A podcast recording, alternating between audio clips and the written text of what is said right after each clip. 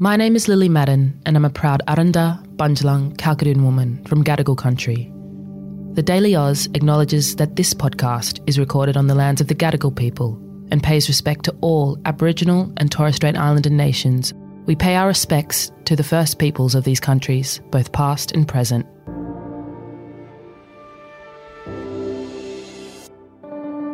Good morning and welcome to the Daily Aus. It is Tuesday, the 17th of January. I'm Sam. I'm Zara. Today we're going to be talking about China and COVID. Zara, tell me what's going on. China's had almost 60,000 COVID related deaths in the last month. That is according to new data that was released by health officials in the country.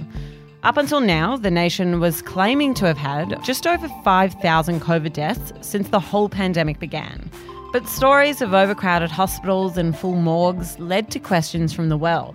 The burning can't go fast enough.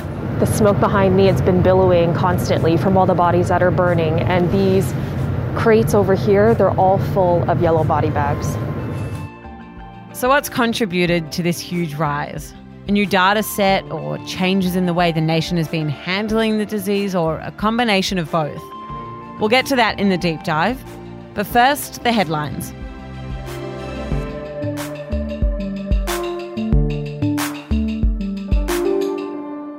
The Ukrainian ambassador to Australia has echoed President Volodymyr Zelensky's call for more foreign military aid to be sent to Ukraine. This comes after a deadly Russian missile strike over the weekend. While reiterating Ukraine's gratitude to Australia, the ambassador told the ABC that different armour and tanks were needed to help, quote, kick Russians out of Ukraine.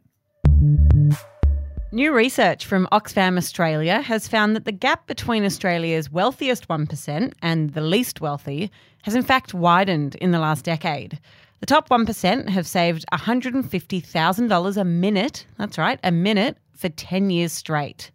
The results are similar worldwide, with extreme wealth and extreme poverty both having increased in 2022 for the first time in 25 years. Some really shocking news from here at the Australian Open yesterday. Nick Kyrgios won't be defending his Australian Open doubles crown this year after the Australian pulled out of the tournament due to injury.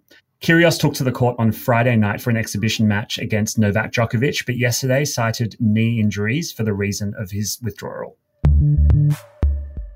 And the good news a runner who completed 150 consecutive marathons to raise funds for Australia's endangered wildlife has finished her crusade in Melbourne yesterday. Erchana Murray-Bartlett began the journey at the northern tip of Australia in August, and she has broken the previous women's Guinness World Record of 106 consecutive marathons during this campaign. Okay, so over the weekend, Chinese health officials dropped some pretty major data. They said that there had been nearly 60,000 COVID related deaths since early December. And so, although experts say the figure is likely higher than that, as it is with many other nations, this number is particularly important because it's the first indication we've had of what's actually going on in the country since they departed from their zero COVID policy in December. When we last spoke about China's zero COVID policy on the podcast, we were talking about protests in China that were in response to lockdowns. Take me through what's happened in the country since then. Yeah, so a fair bit. Uh, at that point in late November, when we were chatting about this, people were taking to the streets and they were there to oppose a series of snap lockdowns. That all formed part of the nation's zero COVID policy. There's a link to that episode in the show notes if you want to go back and listen. But these protests were especially newsworthy at the time because of where they were happening in China, which is a state that's normally under such tight political control. We spoke about how the zero COVID policy and the strict lockdowns that had come with it were seen and how they were viewed in the country and also internationally as one of the defining policies of President Xi Jinping's rule. Not long after those protests started, so it was about the beginning of December, China began lifting the strictest of its COVID policies and thus began this departure from zero COVID policy.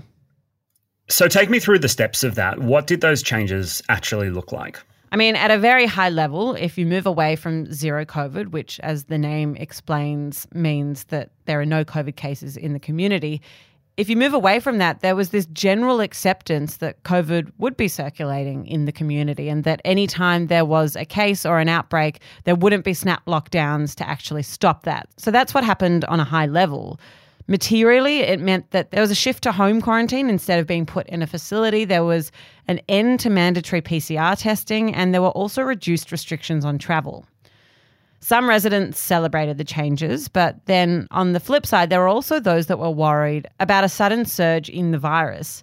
Official public messaging for so long, I mean, we're three years into this pandemic, it had emphasized the dangers of COVID. And now, when they moved away from zero COVID, suddenly there was this shift to language about it being more mild in nature. And so, of course, that was really difficult for a lot of people to get their heads around. And as compulsory testing ended, it meant that the country experienced a sharp drop in officially reported cases. Which brings us back to this issue of reporting of what we actually know out of China about their COVID fatalities. So, in that context, what do we know about the current situation in China? Well, logically, with the end of the zero COVID policy, it was expected that COVID cases and likely fatalities would rise. But the number we got from a press conference this past weekend was dramatically higher. Up until now, China was reporting just over 5,000 COVID deaths since the pandemic began, which, according to Reuters, is actually one of the lowest death rates in the world. That 5,000 number included a very strict definition of what a COVID death was, and that was a death that was caused by pneumonia or respiratory failure. Now, with this new 60,000 figure, that definition has been expanded to actually include people who died from other underlying conditions while also having COVID. So, of the total 60,000 deaths, 5,500 were from respiratory failure, and the rest had other underlying conditions as well as COVID. And why do you think health officials in China release this information now? So, since China ended its strict zero COVID policy, that was on the 7th of December, the country's been facing a lot of international pressure to release this sort of information to the rest of the world. It came as we heard reports of overcrowded hospitals and morgues in the country. Now to China, where the hospital system's coming under an increasing strain as COVID spreads quickly again. The smoke behind me, it's been billowing constantly from all the bodies that are burning. And these crates over here, they're all full of yellow body bags. With China reopening its borders to the rest of the world, some countries expressed concern, and this was very quickly acted upon. So, Japan and South Korea, they imposed travel curbs on Chinese visitors. And then over the Christmas break here in Australia, the federal government announced testing requirements for travellers coming from China. At the time, the Chinese government said that these new restrictions were discriminatory and politically manipulative, but the World Health Organization was critical of the Chinese government. The WHO's Director General said he was concerned about the risk to life in China, and that with circulation in China so high and comprehensive data not forthcoming, it was understandable that some countries were taking steps that they believed would protect their citizens. It was at that point that the WHO called on the Chinese government to provide more rapid, regular, and reliable data on COVID numbers and this latest outbreak.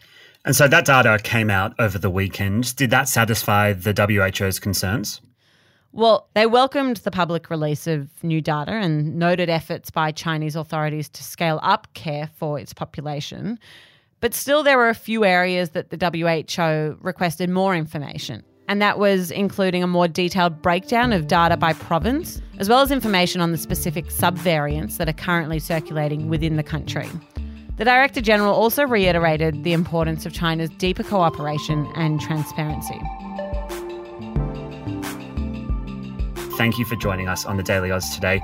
If you enjoyed this podcast, why don't you send it to a friend or hit subscribe so there's a TDA episode waiting for you every morning?